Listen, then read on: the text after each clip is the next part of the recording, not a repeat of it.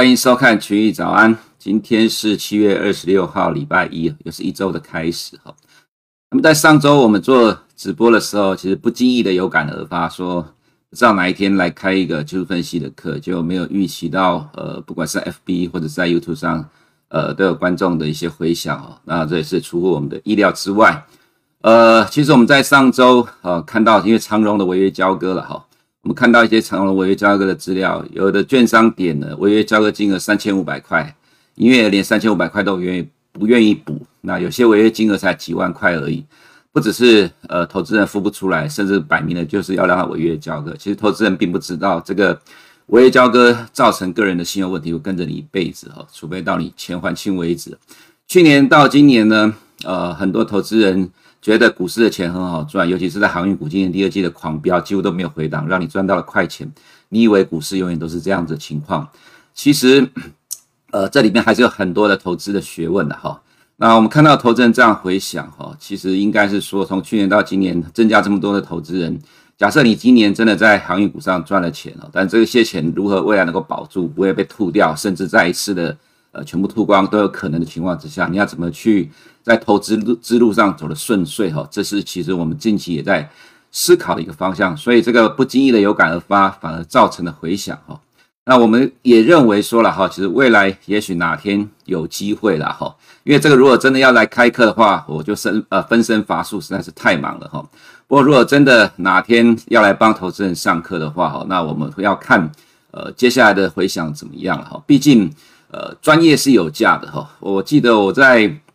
年轻的时候当产业分析师跟基金经理的时候，一个月拜访二十二家上市贵公司。以前那个年代，一个月就二一个月就二十二个工作天，所以几乎等于每天都在外面拜访公司，才能拥有今天的专业哦。那专业绝对是有价的，不是无价的。你在这个节目上呢，已经看到很多、听到、看到很多别的节目所看不到的内容了哈。那这些都是免费呃提供给各位，但是未来如果还要再升级的话，也许我们就要考虑说哈，是不是要推出呃有价的一个节目来看了哈，这是给投资人做参考。那么接下来就进入我们今天的呃焦点哈。那么今天的第一个焦点呢哈，就是拆解美股创新高之秘了哈。美股继续的创历史新高。那么上周我们一直认为说了哈，这个 Delta 的疫情疫情不是太重要的问题，它只是短期的影响美股。那上周在市场充斥的 Delta 恐慌。通膨担忧跟泡沫疑虑的情况之下呢，哦，就是有人讲到说美股要崩盘，其实你每天都几乎啦，每隔两三天都会听到有人在讲说美股要大崩盘了，不管用历史的均值什么什么什么之类一堆的理论，谁谁谁的指标了哈，那其实美股还是持续的创新高，都打不垮美股，原因是什么哈？财报才是一切啦，这就是我们一直在讲美股的时候提到的观点哈，就是财报会推升美股一路上涨，我们从五月下旬，六月 FOMC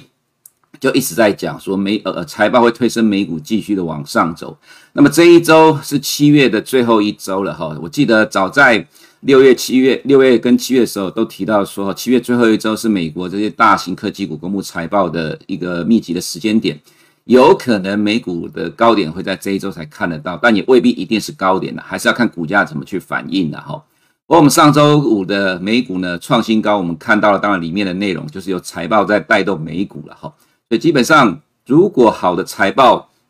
能够持续带动美股往上走，进行创新高之路的话，基本上这个盘还是比较正向的哈。等一下在呃美股的部分，尤尤其在这第一点，我们先做个探讨哈。再来就是第二点呢，七月二十三号，美国单日确诊人数十一点八万人，创了二月五号以来的新高。但是美股呢，却创了历史新高，这蛮有意思的哈。为什么要这样讲呢？七月八号道琼跌了两百五十点，七月十六号道琼跌了两百九十九点，七月十九号道琼跌了七百二十五点，结果在上个礼拜五再创新高，这是 WTF 了哈。那所以我们这这两点其实是一样的东西啦，也就是说，其实 Delta 的病毒的确造成了金融市场的压力。哦，但是这个是呃反映出来在股市跟债市是截然不同的结果。原本我们认为说，如果美股继续往上涨，创新就创新高的话，其实债券殖利率应该会往上反弹。结果上周五美股创新高，债券殖利率其实还是下跌。原因在哪里？就是这个确诊人数再创了今年三月呃二月五号以来的新高，到了十一点八万人。那其实哈有比较新的讯息，就是说这个 CDC 的主席，呃，这 CDC 的这个主管，呃，Anthony Fauci 说了哈，他们的模型预估在今年冬季的时候，预估呃每天死亡人数会高达四千人。奇怪了，Delta 病毒不是传染率强，但是重症率低吗？怎么会每天死亡会超过四千人呢？哈，所以其实随着确诊人数增加了，一定会有重症的，比如说年纪大的。那所以这种情况来讲的话，其实 Delta 病毒它多多少少。还是会对相关的受害股有影响，但是呢，刚好它又对科技股有利了哈，所以其实美股呃，我们认为不会受到呃 Delta 疫情的影响。那今天有很多的焦点了哈，赶快来看一下。另外一个重点是七月二十九号凌晨呃，本周是凌晨两点 FOMC 的内容了哈。那我们认为其实不会什么太大改变，当然应该会提到说要缩减购债啦，有可能会在八月底的 Jackson Hole 来实施来来宣布哈。那么再来是。呃，中国七月二十四号在周末的时候下令学科类的培训机构统一登记为非盈利机构，不准上市。这个呢会造成全球投资者，比如说 Tiger Global 或 Temasek 或 SoftBank 这些国际的大投资者损失惨重啊！哈，因为这些中国的教育类股在美国上市，都有这些国际的大的投资人去做投资哦。现在呃下了这个命令之后，反而让这些投资人无法退场了，因为你现在要退场，基本上在美股大概可能价值就跌到剩下一块钱了吧。哦，这是比喻了哈，意思就是说，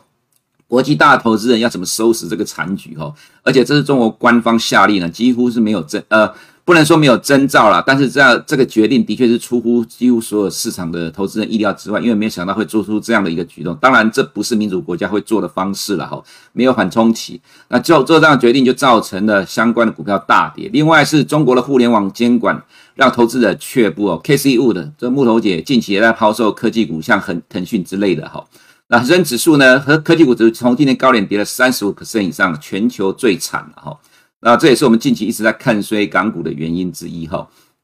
再来，今天最后一个焦点就是航运股要教你上一堂景气循环产业的课程哈。今天后段的话呢，我们花一点点时间。上个礼拜我们在讲的时候，其实时间不多了，讲的不够清楚了。那有些。呃，投资人私下来问我了，再花一点点的时间来讲清楚一点好了。这其实就是，呃，教你怎么去看景气循环的产业，要怎么去看高点的问题哈。那接下来就进入了呃今天的焦点的部分了。我们先看今天的第一个焦点哈，七月二十三号优异财报的关键，网络广告大成长。为什么是这个部分呢？因为美国经济哈进入了复苏期的正轨了哈。这个复苏期啊，比如说我们先看一下。呃，经济成长率的部分，这是美国经济成长率的预估了，每一季的 GDP 哦，SA 啊，季增年率哈，第二这是中位数啊，第二季预估是九点零，第三季七点一，第四季五点一，持续成长率趋缓是确定的了哈，因为纾困案在呃九月会到期，所以第二季成长率最高，第三季趋缓这是正常的情况，但是至少美国经济是进入一个正常的循环了哈，至少要从。经济成长的角度来看，所以当美国经济恢复正常的结果的时候呢，自然各个产业就会开始复苏了哈。那反映在呃这个上个礼拜五呢，两家公布财报的公司 Snap 跟 Twitter 呢，哦，网络广告大成长哈，重点就在网络广告大成长。除了积极的因素之外，美国的经济恢复正轨，还有 iOS 影响隐私政策没有影响到社交平台的使用者，因为 iOS 提出了就是 App 不能够。让消费者选择不能够追踪它的 cookie 哈，所以这个部分其实并没有影响到美国的网络广告业者投放广告哈。那受益的呢，有 FB、Microsoft、Roku、Alphabet、Amazon、Snap 跟 Twitter。上周五公布财报，两家 Snap 大涨了二十三个 percent，Twitter 大概涨了三个 percent。Snap 的营收啦哈，百分之九十九是广告，Twitter 百分之八十六，FB 百分之九十八，其他的比重不一啦，各家公司不一。所以为什么上个礼拜五呢？Snap 跟 Twitter 大涨，连带的连 FB 也创了历史新高，Alphabet 也创了历史新高。尤其是像 Alphabet，它有很大一部分也是来自于广告收入了哈，大概有占了八十 percent。所以其实啦哈，上周五的美股创新高，第一个原因就是财报。那其实财报内容里面反映出来是网络广告的大成长。那网络广告大成长，这些公司如果在疫情期间的话，其实又不会受到疫情的影响。所以这也是刚刚我们前面在所提到的哈。如果 Delta 病毒呢，在今年第四季，呃，真的再继续在美国扩散的话，其实对于美股的影响是有限的，因为反而这些公司，呃，它都是受惠于呃这个疫情的帮助的哈。我们看到上面是 Snap 啊，第二季的广告收入成长了一百一十八 percent，第三季预估要成长六十点三个 percent 哈。那所以股价上周大涨了二十三点八 percent。下面是 Twitter，第三季的预估成长是三十五点六八 percent，呃，股价涨了三点零 percent。Snap 是创新高，所以呢，Amazon 呃没有涨那么多，但是其实它有小部分的广告收入啊。那七月三十号凌晨要公布财报，Alphabet 呢有一大部分也是来自于广告的收入了。其实最主要的就是广告的收入，所以股价也再创了历史新高。这两档呢是美国纳斯达克 S&P 五百的前四大全值股哈。再我们看一下，FB 啊，股价也再创历史新高，它有百分之九十八的营收来自于广告哦，所以股价大涨创历史新高。所以美股的上涨纯粹是钱太多吗？当然不是了哈，绝对有基本面的支撑啊。那下面是 Roku 啦，涨了十二点六 percent，这是串流平台。Apple 的话呢，也涨了一点二个 percent。Apple 的广告收入非常的少，只要有商店，基本上都会有广告收入了哈。那七月二十八号凌晨公布财报，微软的话，它也有商店了哈，那涨了一点二三，再创历史新高。在七月二十八号凌晨礼拜三收盘美股的呃，有主要有 Apple、Microsoft、Alphabet 要公布财报，所以这个礼拜三的盘后很热闹，所以反映在美股的礼拜三晚上好的美股应该会是。判断这波美股是否短期高点的讯号了。不过除了美股之外，当然还有礼拜四凌晨的 FOMC 哦，所以是不是真的见高点也未必，因为我们相信近期的 Delta 病毒会让 FOMC 呢再次的关注这个疫情的部分。所以其实虽然会讲到缩减购债了，但是偏鸽的论调还是不会改变情况之下。呃，也许财报会是个短期的高点之后的震荡，但是可能震荡完之后，美股还是会维持原来的多头走势哈。这是在财报的部分。在我们看到全球确诊人数了哈，我们看到上周七月的二十六号这一根呢，全球来到了呃六十多万人哈。那可是呢，这最主要来自于美国的贡献哦。美国在上个礼拜五单日的增加十一点八万人。Fauci 说哈，美国今年冬季每天死亡人数会达到四千人哈。这一波是未接种疫苗者的大流行。那有意思的是，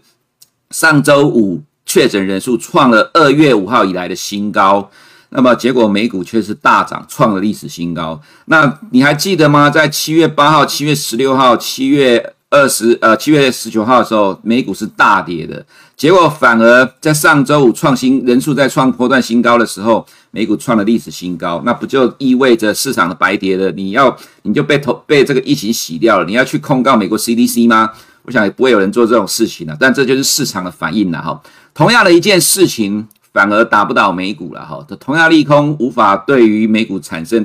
相同的作用哈。那我们也看到盘面上反映的东西呢，这是疫苗股，上面是 BioTech，中间是 Moderna，下面是 Novavax。那 Moderna 是大涨的哈，其他的小涨小跌了，所以整个反应上。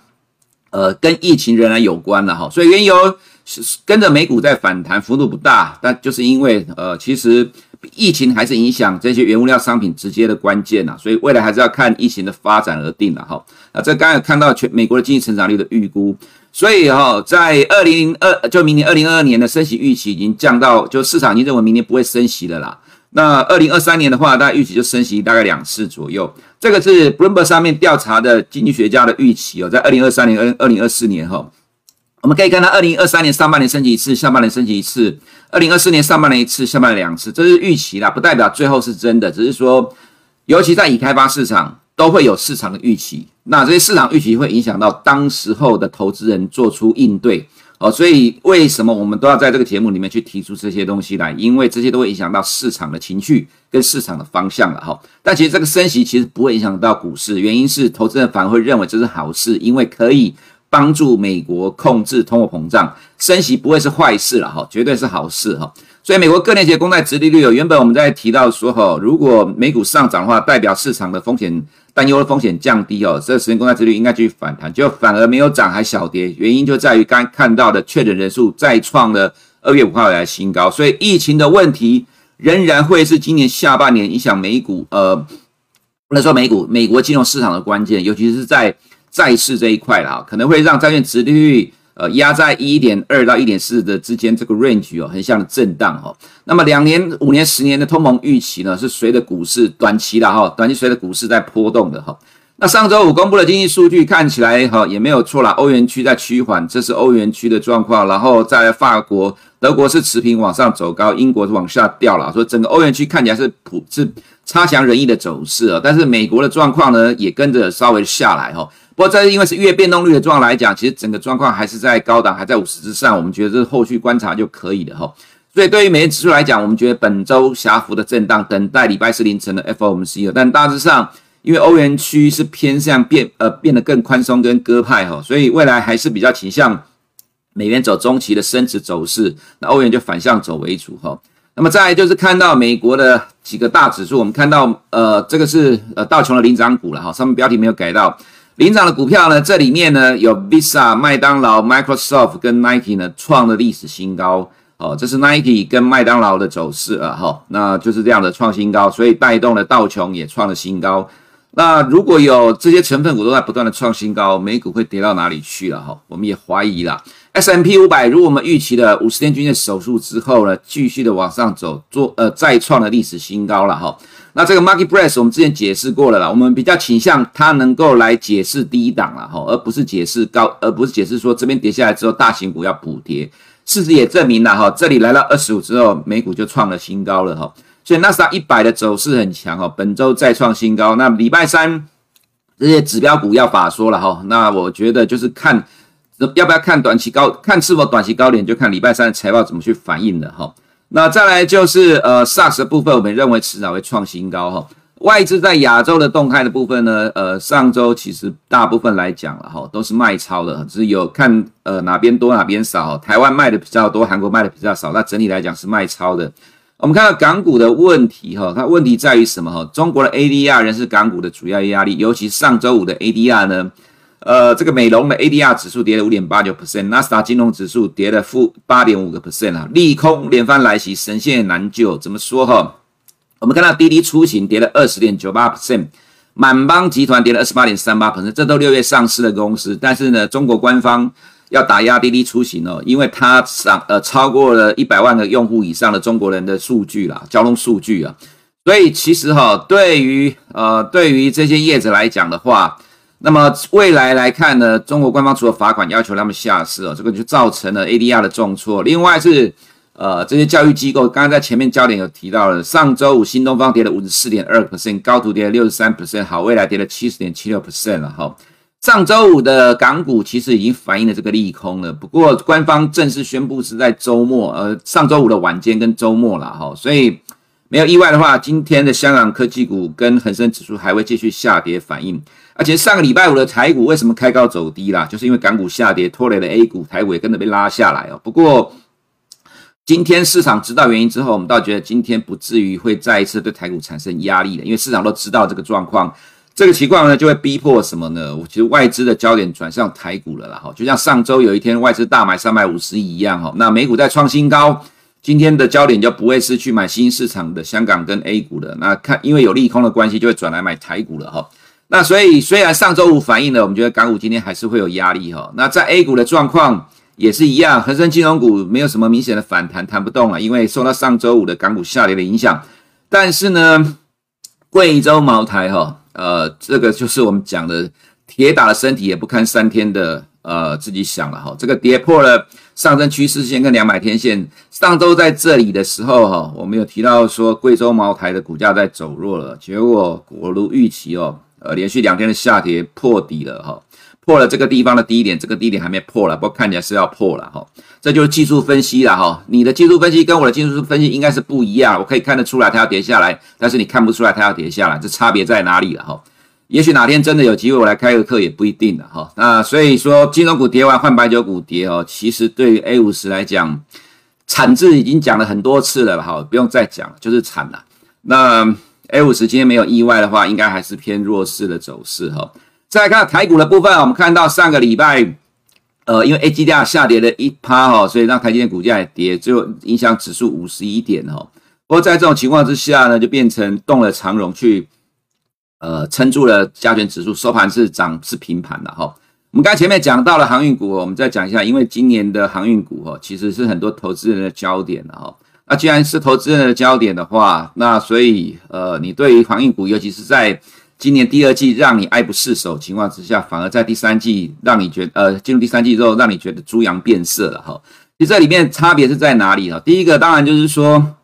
我们这边花一点时间来解释哈。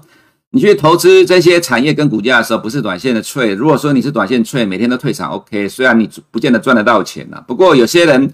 一直在不停的爆，就会产生问题了。所以我们看到很多的网红在讲说，哦，景气没有转坏之前，一张都不卖，死抱不放，真的是这样子吗？我们来看一下我们之前所讲的国巨的例子啦，哈，呃，两千年我们当研究员的时候，其实我负责很多产业，被动元件是其中一个，哈，这也是所谓的景气循环的产业。这个是什么东西呢？我们来看一下哈，股价在当年二零一八年的呃六月跟七月这边见高点，营收是一路往上不断的创新高。六月营收创新高哦，这是五月，六月初公布五月，七月初公布六月。五在六月这个地方的时候，五月营收创新高，六月营收也创新高。可是在这里股价利多不涨，我们再给他一次机会上来，还是利多不涨，就已经觉得不对劲的了哈。那你如果说看景气没有变化之前要一直抱着它的话，你可以看到它的营收一直到八月都还在创历史新高。八月营收创历史新高，你到九月十号之前才会公布，所以你要等到九月才会公布这个数据。如果你没有产业分析的经验，你不懂得如何去研究这些产业的话，那你要等到九月初营收公布的时候，你发觉营收才开始往下掉，你才要出股票的话，你就会发觉到股价从高点到你要卖股票的时间已经腰斩了。这就是景气循环股的特性了哈，买在高本一笔，卖在低本一笔。那尤其是在这里呢，股价已经反映了市场预估的 EPS 了。景气循环股，当你明年的景呃数字不会比今年来得更好的时候，股价通常都是一路往下修正到底了哈。只有一个可能可以改变这样的压力是什么呢？明年的预估的获利比今年还要来得更高，才有可能让股价再创历史新高。不然的话，如果认为明年的股价会比今年来的呃 EPS 比今年来差的话，股价其实一路往下修正。所以从国巨的例子来看，它是典型的景气循环股，就是 commodity。那所以呢，这边营收创新高，股价反而跌下来；这里营收创新高，反而股价来。到了八月份公布七月份营收创新高，其实股价已经跌到这里来了，已经从高档回档了大概超过二十 percent 了。你等到九月初，呃，不不能这样讲哦，你等到十月初。看到九月营收已经比八月掉下，因为八月还在创新高，其实股价已经这里到九月啊，十月已经跌到四百块了，跌从高点到十月初大概已经跌了六成了。所以你当你看到景气反转的时候，股价已经腰斩再腰斩了，那怎么办？这就是嗯、专业了哈，那专业是有资有代价的，所以我们要看一下现在的阳荣、长荣、阳明、万海股价会怎么走。我们会说了哈，它不会像。呃，被动元件这样的走法哈，但是如果未来有反弹的话，呃，随其实每个月营收公布应该都还会继续往上走，为什么呢？因为现在运价还在往上走，所以未来几个月的营收公布哈，如果股价不反应，反而往下掉的话，你就要小心会不会像国巨这样的走势哈。那所以上周我们提出了一个一个观点，就是说我们你要去注意到现在所有在评估二零二二年的 EPS 都比今年衰退五十到七十 percent。哦，你要注意到是今年的数，明年数据都比今年衰退五十到七十所以为什么我们上个礼拜要提到一个关键的数字，就是最高现在位置最高价的目标本益比是什么？比如说万海最高的本益比是十点五七倍，可是你看其他的国际的马士基、中远海控最高本益比只有五倍而已。万海为什么这么高本益比？因为股本最小。另外一个是台湾的都是专业的货柜轮，其他的都还有其他的营运项目，所以台湾可以给比较高的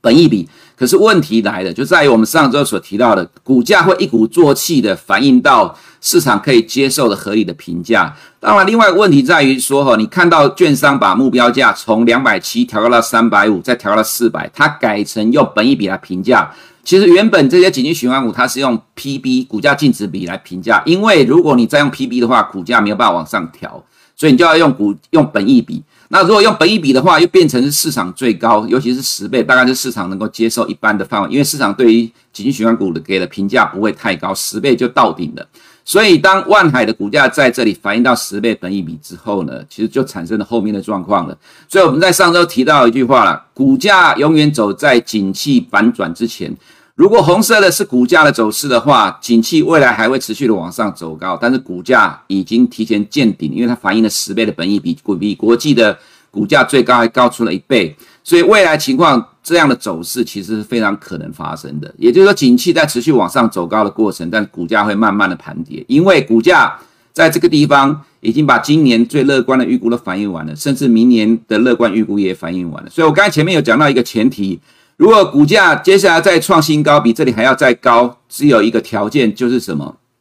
明年的预估获利。EPS 比现在所预估的都还要更乐观，也就是今明年的获利要比今年还要来得更高成长。今年万海市场预估三十三，长隆三十二，阳明三十七，股呃 EPS 最高是三十七，明年只有二十一点八，二十一点六，二十一点七三。明年的预估的数字要比今年来得更高，比这个数字来得更高，股价才能够再创历史新高，才能够超过这个位置。如果明年的获利没有比今年更高的话，对这些景气循环股而言，其实接下来你就很小心，营收创新高，如果股价涨不动，那你就知道该怎么做了哈。所以其实今天的台股来看，呃，讲了一堆的航运股了，我们还是讲关键就是在科技股的部分了哈。呃，今天外资应该会买超台股了，而且幅度应该不小，因为上周呃上周五的美股是创了历史新高，那上周五的台股呢，其实是被港股跟 A 股的压抑，所以在美股持续创新高的情况之下，外资的买盘今天应该会加持台股了哈，所以对于今天的台股，我们认为还是乐观的。OTC 没有意外的话，还是继续往上走，创新高只是迟早事情。对加权指数而言，仍然是正向的发展。所以我们一直在讲，你只要看得懂美股，就看得懂全球股市。即使这几天台股的慢慢往下掉，其实我们也不担心，因为在这种环境之下，台股一定会被美股拉着走。美股创新高之后，买盘就会转向来买台股了了哈。所以其实对投资人而言，目前的台股仍然还是在多头进行式当中。以上是我们今天群益早上的内容，我们明天见。国泰全球智能电动车 ETF 是全球唯一高纯度智能电动车主题的 ETF，聚焦最关键产业巨头，带你参与电动车急速狂飙的致富机会。准备好迎接这一波庞大市场新契机了吗？投资电动车就是要国泰，投资一定有风险，基金投资有赚有赔，申购前应详阅公开说明书。